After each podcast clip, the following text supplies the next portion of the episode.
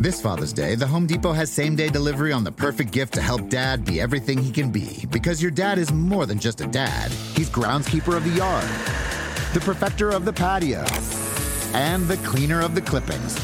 Let the Home Depot help power dad's doing with the convenience and gas like power of Milwaukee cordless outdoor tools. Plus, get up to $150 off select Milwaukee tools. For everything dad is, find the perfect gift at the Home Depot. How doers get more done. Order select and stock items by 4 p.m., subject to availability.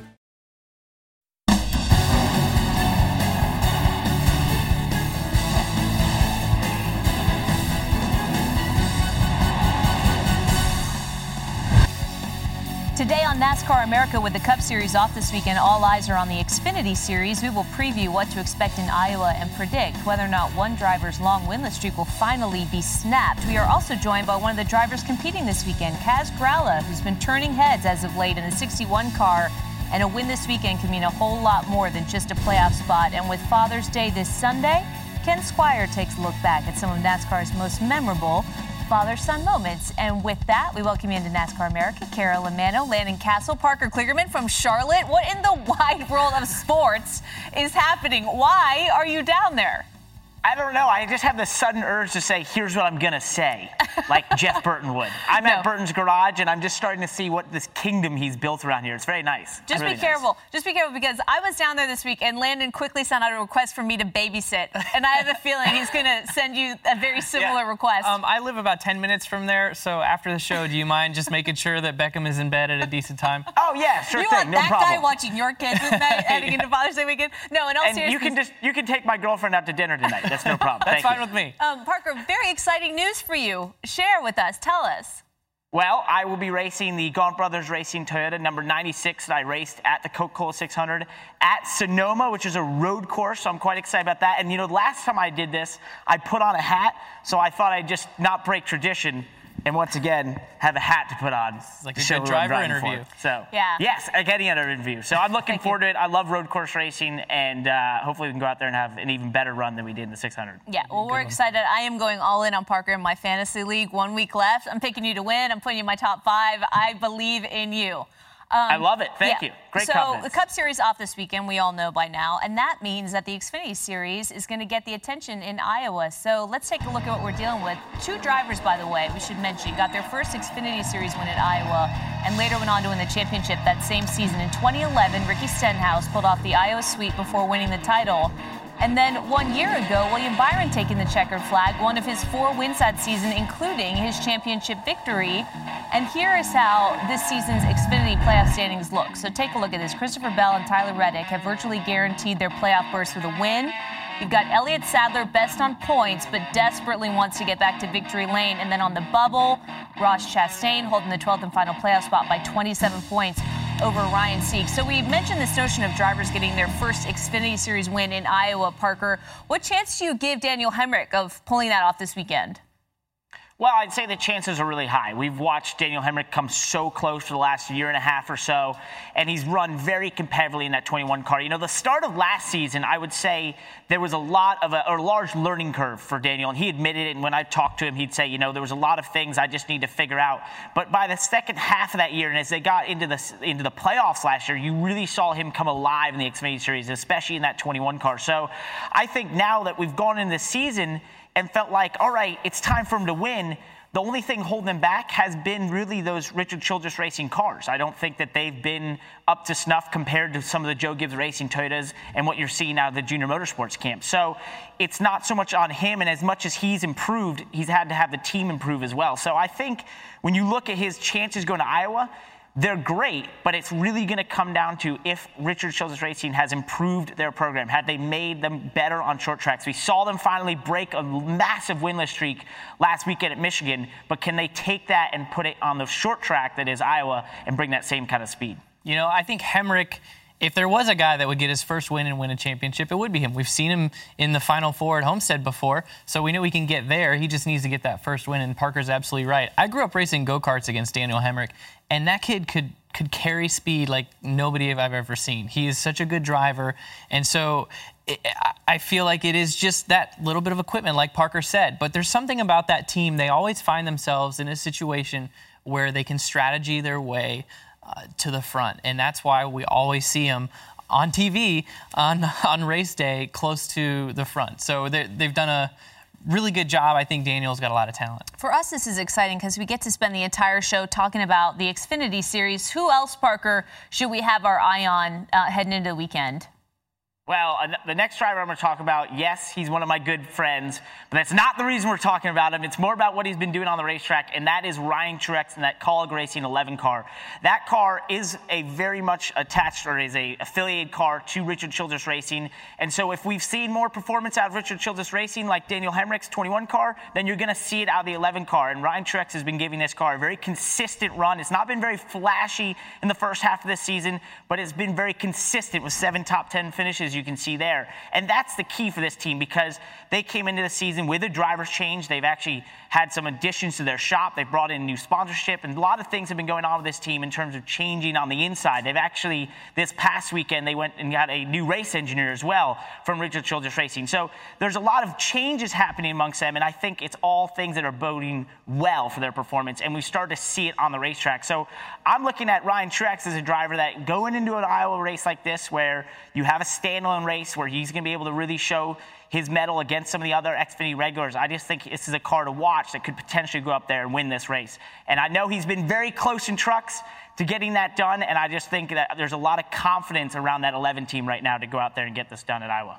Uh, you know, Parker, you mentioned. Uh, uh, Ryan's kind of slow start to the season or not flashy necessarily. And I asked Ryan about that. Um, I, I, was like, "What's different now?" You know, they've ha- definitely had a performance uptick, and what's what has changed? And he feels like it's really just the team finding his feel for the car. I think he didn't anticipate the transition from the downforce that the trucks have and the grip and how much you can lean into driving a truck to the Xfinity cars and the downforce coming off of those cars and them sliding around a little bit more. And he really feels like they just figured out how to maximize the cars that they do have. Uh, but, you know, we talked about Daniel Hemric and, and the RCR equipment and that it needs to step up in speed. And that's what Ryan is driving essentially. So if he maximized his equipment to get to that level, uh, now they do need that little bit of extra. But I think that's where that uptick in performance from Ryan came from, is just him being more comfortable.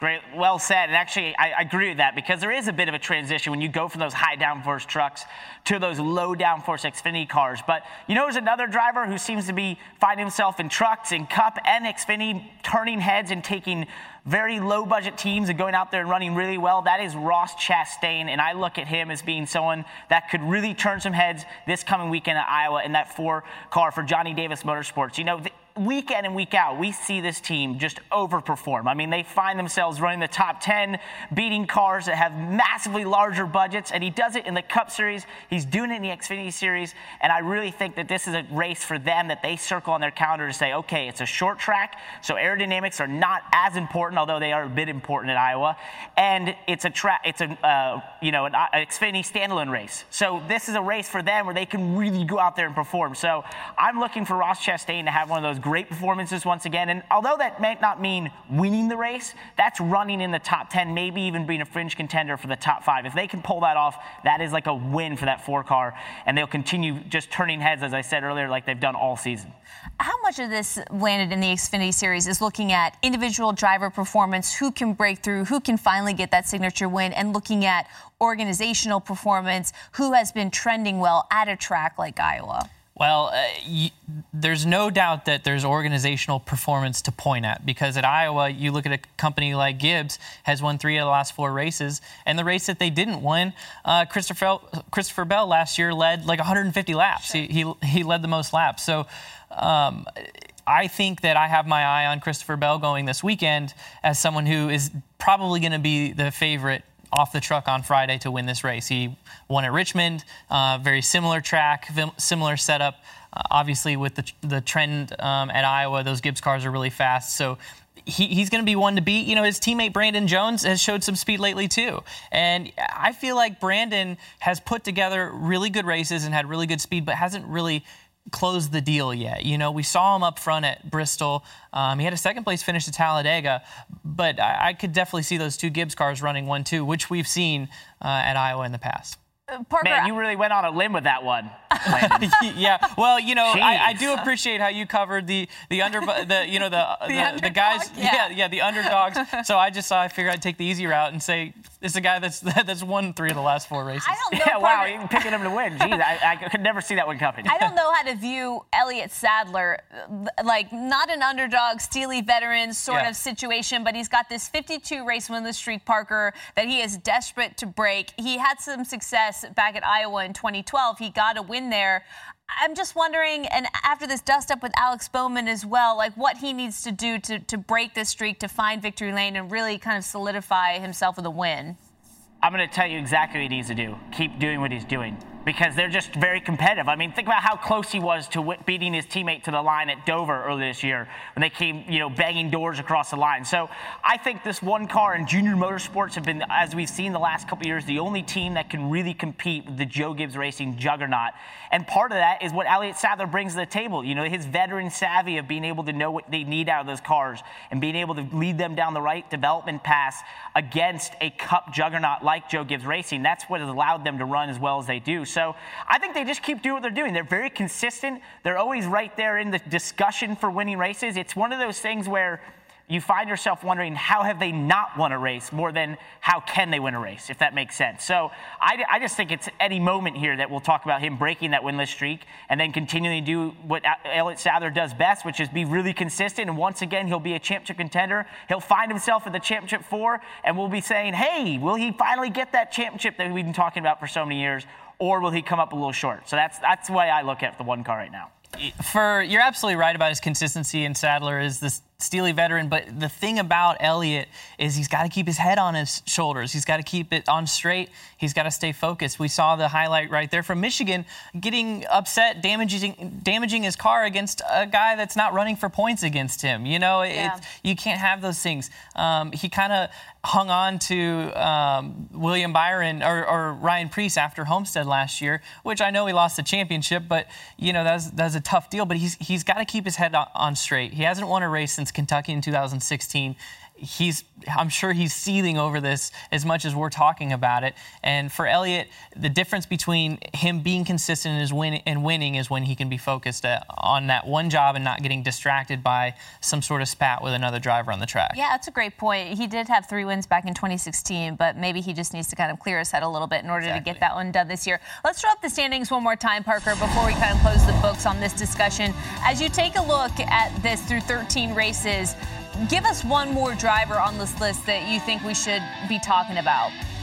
Cole Custer in the double zero car there in fourth. That team has been, I mean, one of the revelations of the Xfinity Series over the last probably seven months. Since he won that race at Miami last year in dominating fashion and has been so close this year, I just believe that is a car that once they get back in victory lane, the floodgates could open for that team. And they bring such fast pieces week in week out, no matter if it's a mile and a half or a short track or a super speedway. They just seem to always have the speed. And I'm surprised they have not won more races. And, uh, and you know, the impressive part to me is that they don't really run anyone but Cole Custer. Yes, they have that 98 car that occasionally runs with Kevin Harvick and Chase Briscoe, but a lot of the development of those cars has been on Cole Custer's shoulders, and they've been able to bring really fast cars week in, week out. So, you know, you have to be impressed with a young driver like that, being able to lead his team in the right direction, being kind of on an island as they are right now. I don't know if you looked at that graphic and saw Cole Custer and realized, oh shoot, I didn't even think of him because I looked at Justin Allgaier and thought that exact same thing. We sat here and talked about some great drivers, and and I'm sitting there looking at Justin Allgaier sixth in points, and and I think I might choose him over his teammate Elliott Sadler. I think I might choose him over. Tyler Reddick, I think Justin Allgaier is a really good junior motorsports pick. He's been around for a while. He's had great support from a sponsor that's been with him for a number of years. There's good chemistry there. And Justin has something about him as a driver. He's a lot of aggression. He's a hard guy to pass. He's aggressive on restarts. I mean, him winning that race at Chicago last year in the playoffs was all driver, in my opinion. I texted Dale Jr. after that race, and I'm like, dude, that was a driver move on a late race restart uh, to win that race. So Justin is definitely has the aggression. Um, I was a good place for him. You could see him too. So I guess at the end of the day, just tune into the Iowa race this weekend because it'll be a good one. Well, you make a great point. This is an opportunity. Like it's an Yeah. opportunity for all these guys to have a shot, to have the spotlight focus solely on them and what are they going to do with it. And if you make a driver's move or have a race where you really shine, it can be a game changer. And to that end, there's also a pair of drivers who are making their debut this weekend, and I can't think of a better place to probably do it. We wanted to give them a shout out really quick. You've got 19 year old NASCAR Next driver Riley Herbst, who's making his National Series debut with Joe Gibbs Racing, and also another 19 year old Justin Haley making his Xfinity Series debut for GMS Racing as well. So we wish them the best of luck, and um, what a weekend to do it.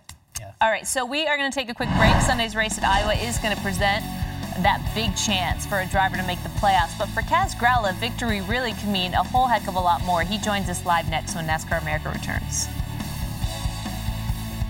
NASCAR America is brought to you by Mobil 1 Annual Protection, proven protection for 20,000 miles.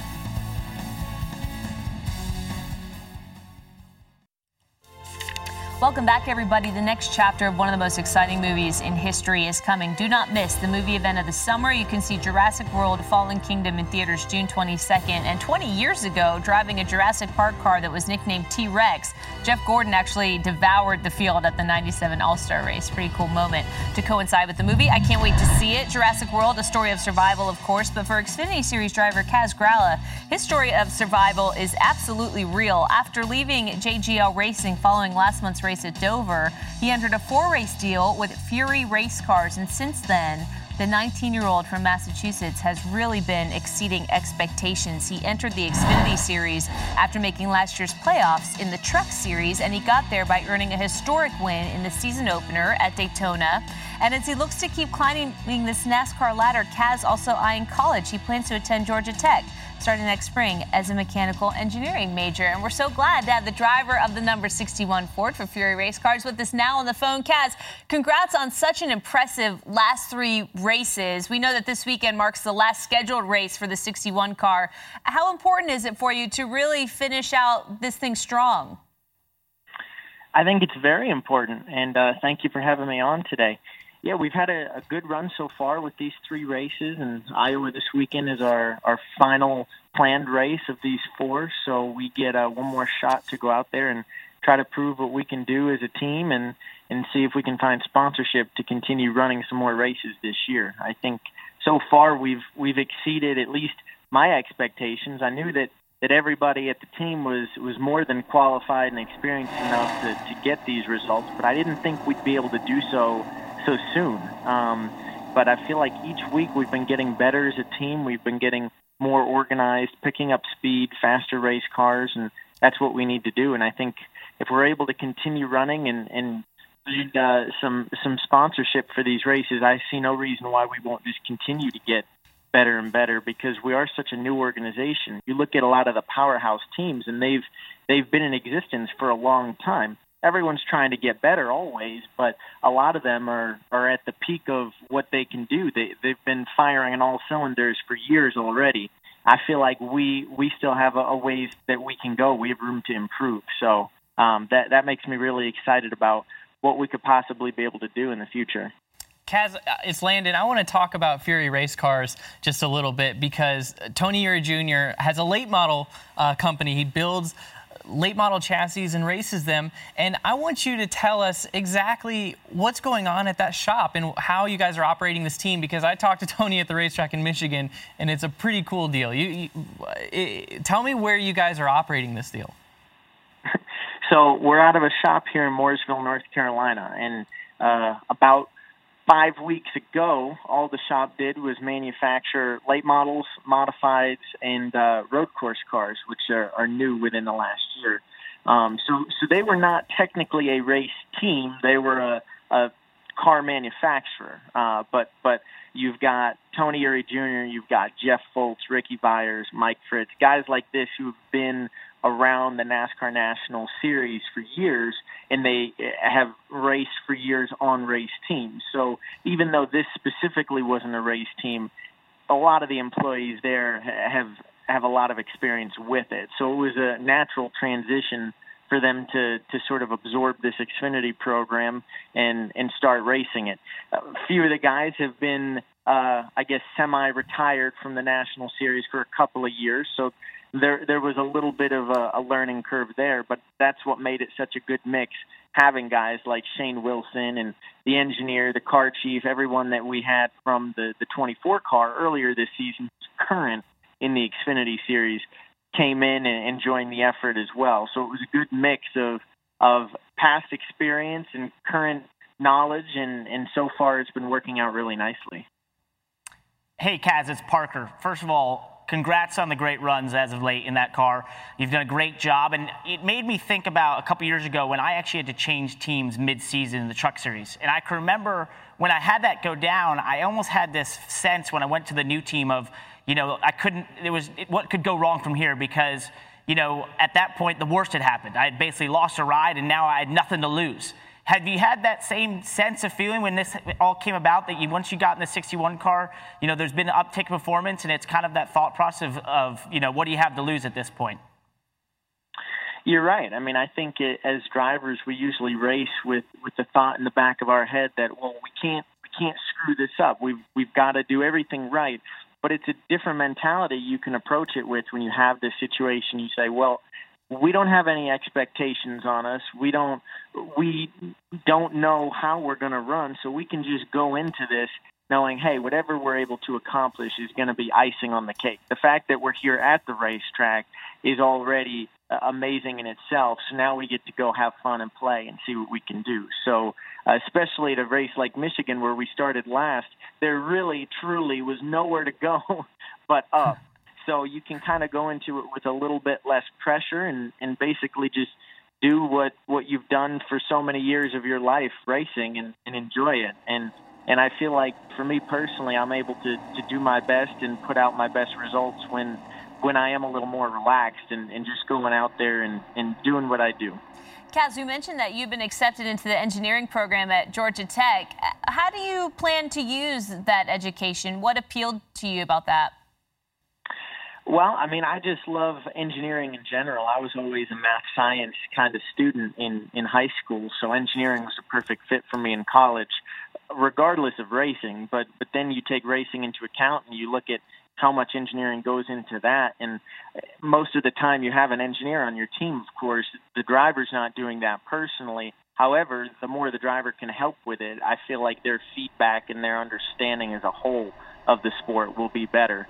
Um, so, so I don't see why that wouldn't be able to help me in racing as well. Um, so, uh, I hope to start there in, in the spring semester after after this uh, 2018 season is over. No matter how many races I get to do, I'll get to at least continue focusing on my racing dream this year, uh, and then uh, possibly college in the off season.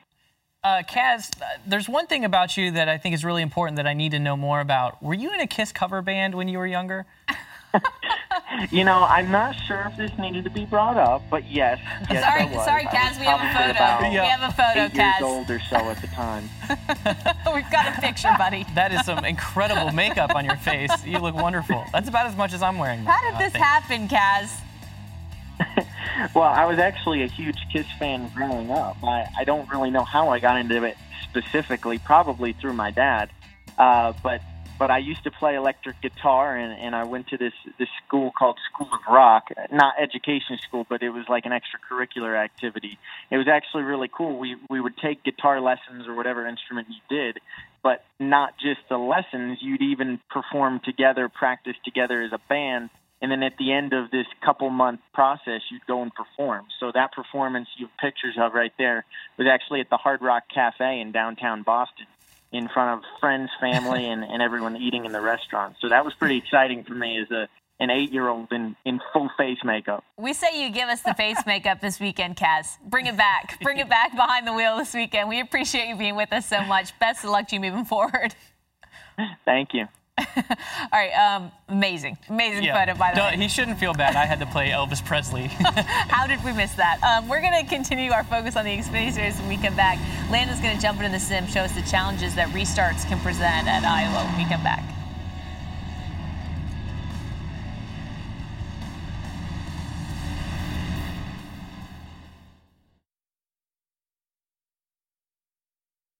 He is um, very, very used to winning already. He likes to be thrown high, and I've seen him a couple times where he's kind of like, eh, you know, like that's high, you know, but he just he comes back down and wants to go back up again. He's not not scared. He's um, Rodney Dangerfield, I guess, ready to rock and roll. With Father's Day being this Sunday and with no Cup Series race, Kyle Busch can continue to spend his time flipping his son Brexton into the air and also into the pool. Look how fearless this kid is. Absolutely Whoa. no fear. He must have picked that up from Pops, I think. Nice way to spend some time with the family in the off season. Earlier today, um, Kyle Larson revealed his patriotic patriotic, excuse me, Credit One Bank Chevy for the upcoming Stars and Stripes weekend at Chicagoland Speedway. Members of the military are going to be honored throughout the weekend, and in addition, Larson and Credit One are also supporting a charity drive for U.S. veterans and active duty troops. Yeah, it's uh, pretty cool. You know, with Credit One Bank, uh, they do a lot for veterans, and um, we're kind of between now and the race. You know, they're starting a kind of online campaign to try and raise as much money uh, with the fans that they can to uh, you know donate to U.S. vets, and uh, they're kicking it off with a $25,000 donation, which is pretty cool. So excited about that weekend. We're going to go to a VA hospital and hang out with a veteran and surprise them with uh, tickets to the race. So that'll be really cool to get to hang out with them, kind of show them a VIP experience uh, on the race weekend. And then from there, uh, I get to go throw out a first pitch at a White Sox game. So um, that'll be a little nerve wracking, but uh, I've got a a little practice, I guess. Uh, done it a couple times. Once was okay, the other time was really bad. So hopefully this time uh, will be good again. It means a lot to us um, and our and other members, you know, to do whatever we can to kind of give back to the veterans that have served or are currently serving uh, for our country, because um, we wouldn't be able to do what we do, you know, and have fun like we do on the weekends without uh, their sacrifices for our freedom. So um, anytime we can give back, you know, I know it means a lot to them, but it means a lot to us as well. So uh, just try and do what we can to, to show our appreciation. Well said by Larson. And as he mentioned, he was a little bit nervous about throwing out the first pitch in today's White Sox game. Didn't exactly throw the heat, but at least he didn't put it in the dirt. We've seen much, much worse. I would consider this mission accomplished for sure. Made it into the back of the glove. That's all that really matters. The next opportunity for Kyle Larson and the rest of the Cup drivers to pull off a win is Sonoma next week. But with the Xfinity Series in action this weekend at Iowa, Hawkeye State native Landon Cassill in the simulator. Landon, what do you got for us? Well, I got a restart here, and we, we're going green right now. I'm trying to get a run because at Iowa, there's a lot of room into turn one here, and you can usually try to dive bomb in here and make it three wide like I just did on this guy. But there's some pretty good bumps into turn one, so you got to make sure you don't lose the front end. Give them a little room off of two. And then I'm going to try to get this 34 car as well, as long as I don't get loose into turn three. Oh, got to give them a little room. Hey, Landon, I can't help but notice you, you've stolen my ride. I did. I did kind of steal your ride, but right now I'm focused on this 34 car. You got any I'm just ideas? Give you the, well, I'm going to give you the advice I gave Cal Petty. You break it, you buy it. So okay, that's, that's it. the situation. I do. But yeah, I, you just you just knocked that guy on the wall. What are you doing there? I know. Well, I'm going to try the top here in three and four. You've seen these guys at Iowa. This group is really moving up the racetrack. This track gets a lot of age on it because the winters in Iowa are hard. Trust me, it's where I grew up. But the, the winter and weather is the, the winter weather is really hard on this surface, and it it opens up the racing lanes. I don't know if you'll see guys this high up the racetrack this weekend, but in three and four, there'll definitely be three or four grooves up. And as high as you were right there, you notice that bump in one and two? That's one of the reasons that you don't quite end up as high in one and two as you do in three and four because it's a little bit bumpy. As you said, that those winners have created a lot of character in the racetrack, and it has a lot of bumps on the entry down into one, which is why you move around because you're kind of searching for some more grip, but the racetrack, as it gets bumpier, isn't allowing you to find that grip. So that's what makes that place so tough one and two. I don't know about you, but I've always found myself at times overdriving this racetrack because you think it looks like a short track and it drives a bit like a short track, but you can roll a lot of speed, so it kind of tricks you into rolling too much speed at times. Yeah, that's definitely true. I mean, it, I think it's because it's so wide on entry, so it just makes you feel like you have a lot of room to drive it in deep. You know, it's just feeling those bumps again in turn one and two we talk about bumps at racetracks all the time, and, and it's, it's, funny because a lot of times it just comes from having a tunnel underneath the track. There's, that's exactly where the tunnel is, where the haulers go through and the cars park, and that's where the bumps come from. But I'm kind of working my way into lead here. And my car's handling all right, but I don't know if these guys are going easy on me or not. Parker, what, yeah, well, what do I you think, think? I think here's the deal. After you wrecked one of them, I think they're all scared of you at this point. So that's just what the what's first the verdict is now. And then second of all, if you wreck any more of them, we're not going to have anyone to participate with us any other weeks. So you got to be a little nicer, all right? And I think right now you got a couple guys that are hot on your tail, and you're using that bottom lane, you're using the top lane. You're switching your lanes well, but oh, there goes a guy on the inside once you went up top. So there you go. You've got to stick more in that bottom lane. If I was your spotter right now, I'd be telling you you're doing a horrible job. Yeah. Simply put it, you know?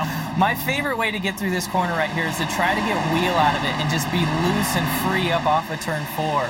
You know, I talked about that earlier in the show at Michigan and or at, at other places, and I, I, think that you know just getting the car nice and free is a good way to uh, roll the corners at Iowa. But uh, what yeah, do you think? you, you look a little tight right there. You're, you're losing the second place. You already lost second. You're losing the leader right now. What are you doing? Yeah, well, I'm just trying to maintain my track position because that'll be important too. What do you think of my driving here, Carolyn? I don't, you know, it looks pretty smooth to me. I think this looks pretty effortless. Parker's really getting on your case. I think there may be a case of um, jealousy happening here. You He's know, very protective over the sim. It's not. It's a lot of race car drivers describe someone else in their car as almost like them being on a date with their girlfriend, Yeah. and you know I'm getting that same feeling right now. Well, I think so. I think we're coming to the checkered flag here. So, Carolyn, if there's anything more you need to know about Iowa, I'll just have to tell you later. It's also the second time that Parker's mentioned you doing something, taking his girlfriend out on a date. I don't know. I'm sensing some serious, some serious inferiority complex. All right, uh, coming up, Pete Pistone of Sirius XM NASCAR Radio calling in with his take on Kyle Larson being the top driver in the Chevy stable and why Sunday's Xfinity race is absolutely a must-win. Stay with us for Pete. He's joining us next.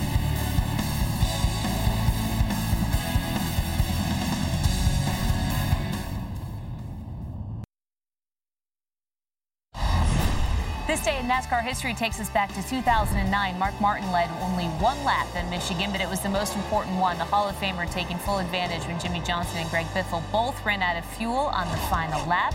That was then, and this is now. Kyle Larson away with the rest of the Cup drivers this week, but offered his thoughts on the state of the Chevys. I feel like we've been the best Chevy kind of all season long. Um, there's been other racetracks and stuff where maybe you know uh, I'm not as you know good as uh, the other Chevrolets, but for the most part, I feel like we're quite a bit better than the other Chevy teams, which is you know promising. So um, we'll just like I said, keep working hard and, and try and get our stuff even better. And and I don't think we're that far off of the the big three. Uh, I think you know we're probably fourth or fifth best. So we gotta just just keep chipping away at it, and hopefully we can hit on something that that uh, helps us you know at the right point of the season. And as we do every week, we are joined now by the co-host of the Morning Drive on Sirius XM NASCAR Radio, which you can hear weekdays at 7 a.m. Eastern on Channel 90. Pete Pistone. Pete, thanks for being with us on the off week, and a happy early Father's Day to you. What do you make of Kyle Larson's comments this year? How do you interpret his consistency among the Chevys? Well, I think he's exactly right. I think he is right there behind the big three, but start to think about the fact of why Kyle Larson and that 42 team is so much better than the rest of the Chevrolet talent. And I'll be honest with you guys, could it come down to simply that he is the most talented Chevy driver in the camp right now? He's got the talent, there's no doubt about that. And I know that it's really tough in NASCAR to sort of differentiate talent and equipment, but couldn't it just come down to the fact that right now he is the most talented driver in that camp? Why can't we just say that talent is what's getting that 42 to the front of the field more often? Yeah, I, I agree with you, Pete. I think he's for sure the most talented. Uh, you look at the depth of the Chevy drivers right now, and it's Jimmie Johnson is kind of it, and he's the one that has the most accomplishments. And I think the way these cars drive, I'm in them every single week, and I have to drive these race cars looser than I've ever driven a Cup car. You have to get wheel out of it. You have to turn right an awful lot. Michigan this weekend, I was turning right into the corner, and that was the best my car was. That's something that Kyle Larson is really, really good at and he gets the wheel out of it and he's he's not afraid of it. He will hit the wall every once in a while, but he's not afraid of it. Uh, something Pete does not sit well with me though that you're saying that Kyle Larson is more talented than a seven-time champ. Uh, how do you justify that? I mean, I know the equipment is just kind of revealing all right now, but I I don't know. I feel like I'm not ready to commit to that statement right now. Well, it's so hard. You know, Carolyn, I just went through an NBA season, right? And I, LeBron James was the best basketball player. Tom Brady, your guy, yeah, I think he's the best quarterback. I'm watching baseball right now. Mike Trout's the best baseball player. But how do you look at auto racers and say that guy's better than the other guy without putting the equipment into the equation? So in the case I'm looking at right here with the Chevy camp, why can't we just say that, yeah, I know Jimmie Johnson's won seven championships, but is it possible at this stage of Jimmy's life and Kyle's life that his talent is now better than the guy driving the 48 car? I don't know if that's so, so far fetched. I, I actually have, and this might not be the most popular statement, but I've never thought that Jimmy was actually the most talented driver, anyways. I think he's definitely the most accomplished driver that our sport has ever seen. I think he's probably one of the greatest of all time, but just raw talent. I think he's better at working it out. I, I think him and Chad have just had this chemistry their entire career that they've been better at working their way to a championship, which probably leads to what we wonder the future or what I'm sorry, what the future could be for the 48 team. Yeah. Can they work this out, right? They're they're in a slump right now and can they get that win? A lot of people are saying that they may not. And I mean, it's something you feel like Pete, you could never really say. I mean, just even a couple seasons ago, but it might be the reality of the situation. We could talk about the concept of talent all day in this sport because I feel like that is so multi-layered. But Yeah. in terms of what we're looking at this weekend, Pete, with the Xfinity and the trucks at Iowa, how important do you think it is to have these weekends where the Cup drivers are away and it actually gives a spotlight to those series? Yeah, I think it's really important, and especially this year where I think we've talked a lot about not having Cup drivers in the Xfinity Series with the Dash for Cash races, not having Cup drivers, Kyle Busch running one of his KBM trucks in the Truck Series. So I think having the Cup guys away, Spotlight at Iowa, which is one of my favorite tracks, a short track, which is another thing we hear constantly, guys, from fans on Sirius XM NASCAR Radio. We want more short tracks. I think this is the perfect opportunity to shine that spotlight Saturday night for the trucks and then Sunday afternoon for Father's Day uh, with the Xfinity Series. And I think maybe if we have some more of these sort of doubleheader standalone weekends, in my opinion, the better off those two series would be. Yeah, the key that you said there that tags for me is the doubleheader. I think that those standalones can't just be the Xfinity race on it on its own. I like to see the different series there. I like to see cars on the racetrack, even if it's a grassroots late model racing or something that you're putting cars on the racetrack because those fans they they need to see action all weekend long. You know, people come to our races and they like to camp out, and you don't need a quiet racetrack during the daytime when people are camping out waiting for the big show to happen. I also really think that these a place like Iowa Speedway, you know, needs to do collaboration with local short tracks. And you know, my home short track in um, Hawkeye Down Speedway in Cedar Rapids, it's an hour and a half away. They got home track racing on Friday nights, right? So uh, there, definitely needs to be a lot of collaboration and a lot of racing all weekend long. It's funny, Pete, because the fans that call into your show say, we don't want these Cup Series drivers in Xfinity. We don't want to see them, you know, really kind of having their way with these other series. That seems to be the popular refrain from fans that call into the morning drive. That being said, is that then a fan's responsibility to support these series, like you say, to show up for a weekend, for people to put these packages together where you've got racing all weekend long? I mean, where does the onus fall in terms of supporting these other series if people don't want the cup drivers in them? Carolyn, I, in my opinion, I think it's incumbent on the fans to put their money where their mouth is. I'm all for giving the fans what they want. And there's no doubt, loud and clear, we've heard we don't want the Cup guys in the Xfinity Series races. We don't even want the Cup guys in the Truck Series races. And we want more short tracks. We've got all of that this weekend. And the only way NASCAR is going to take notice of that is if you fill up the grandstands, if you watch on TV, or if you listen on the radio. If the numbers are the same, why should NASCAR make any changes to take the Cup guys out any more than they already have and then worry about all the business ramifications there? I think if you want more of this, fans, you need to go out there and support it. And I'm hoping they'll go out there and support it this weekend in Iowa. Yeah, certainly great to have the spotlight on the series this weekend. Pete, thanks for being with us as always. What do you have coming up uh, for tomorrow's show on the morning drive? Well, it's you know Father's Day weekend, so we're going to ask the listeners to give us their favorite NASCAR father-son tandems, and there's a lot of them. This is such a family-oriented sport, so that should be a lot of fun. We'll do that tomorrow, starting at 7 a.m. Eastern time. All right, we look forward to it. Thanks, Pete. Thanks, guys. Coming up next, it's time to go back in time to where it all began when a young Landon and a young Parker were making their names on the small tracks of go karting. My home track coming your way next. Don't miss it.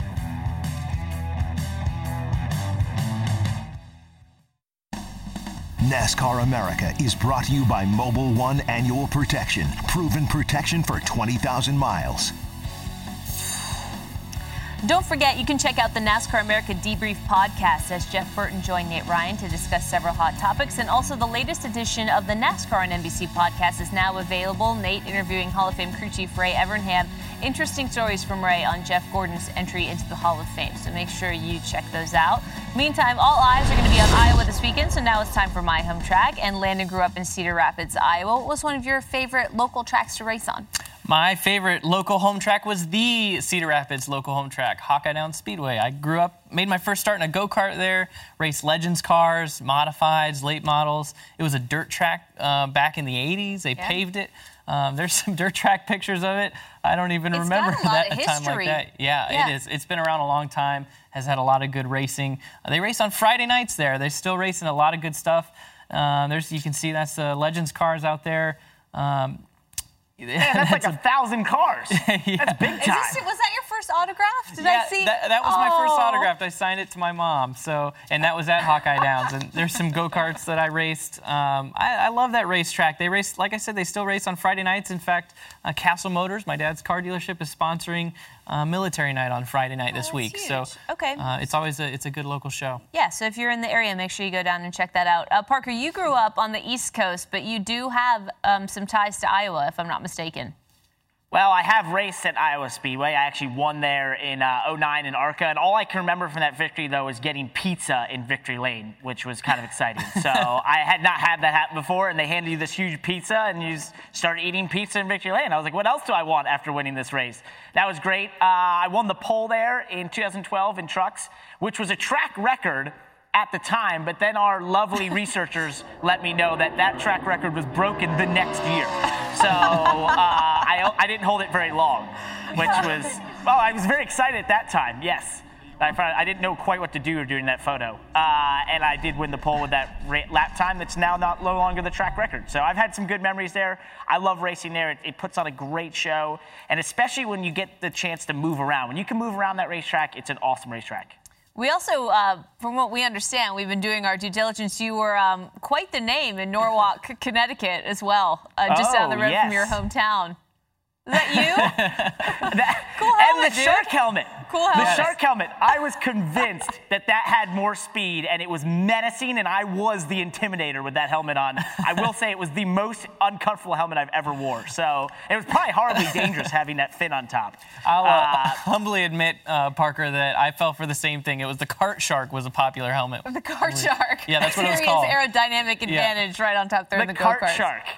Oh my goodness, Rock that was on. fun. That was fun. Um, listen, you guys are part of my family here on NASCAR America. We know families across the country are going to be celebrating their fathers this Sunday, Landon included. Coming up, NASCAR Hall of Famer Ken Squier tells us about the unique bond between fathers, their children, and racing. That story next.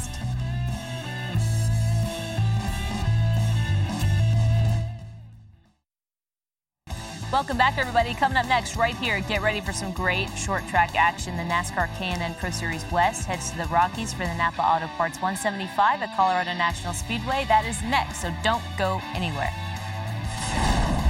Being a father has certainly gave me an extra pep in my step. It's gave me a reason to want to get back to victory lane, not just selfishly because you want to win another race. I wanted that damn kid in victory lane. And uh, come hell or high water, I wasn't quitting until it happened. And, and, you know, thankfully we didn't have to wait too long, but that was that moment that I wanted.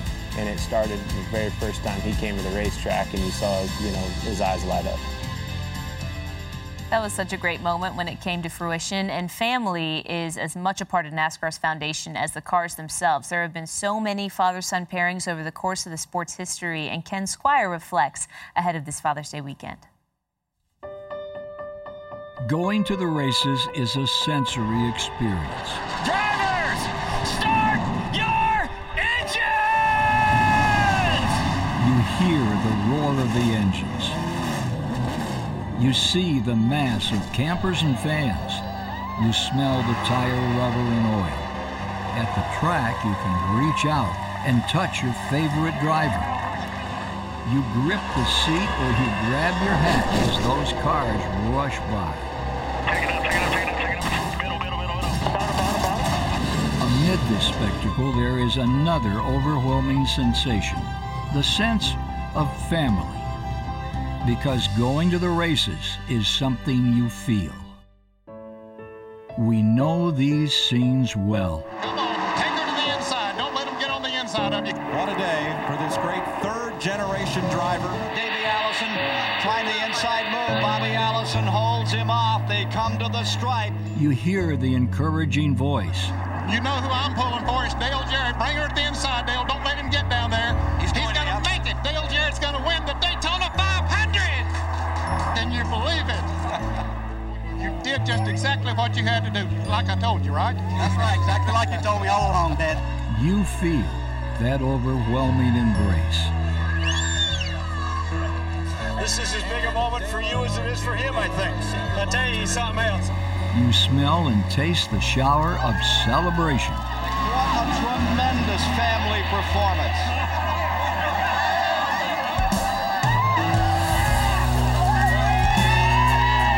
Well, you know, when I was a little kid, I always dreamed about racing with my dad and having a 1 2 finish, but I wanted him to be second.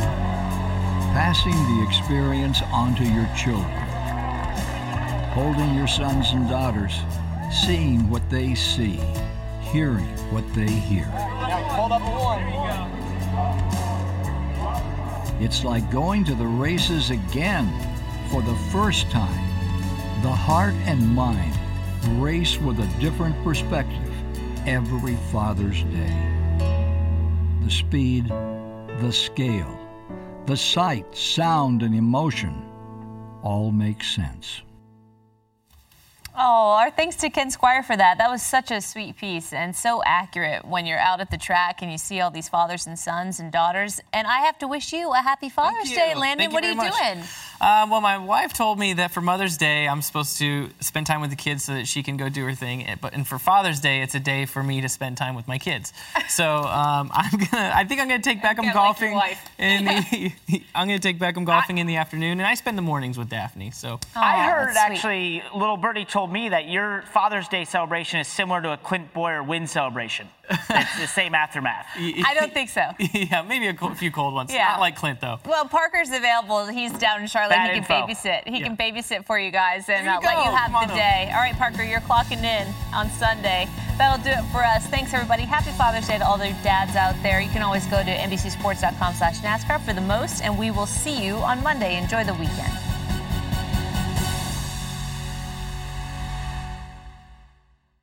This Father's Day, the Home Depot has same day delivery on the perfect gift to help dad be everything he can be. Because your dad is more than just a dad, he's groundskeeper of the yard, the perfecter of the patio, and the cleaner of the clippings. Let the Home Depot help power dad's doing with the convenience and gas like power of Milwaukee cordless outdoor tools. Plus, get up to $150 off select Milwaukee tools. For everything dad is, find the perfect gift at the Home Depot. How doers get more done. Order select in stock items by 4 p.m., subject to availability.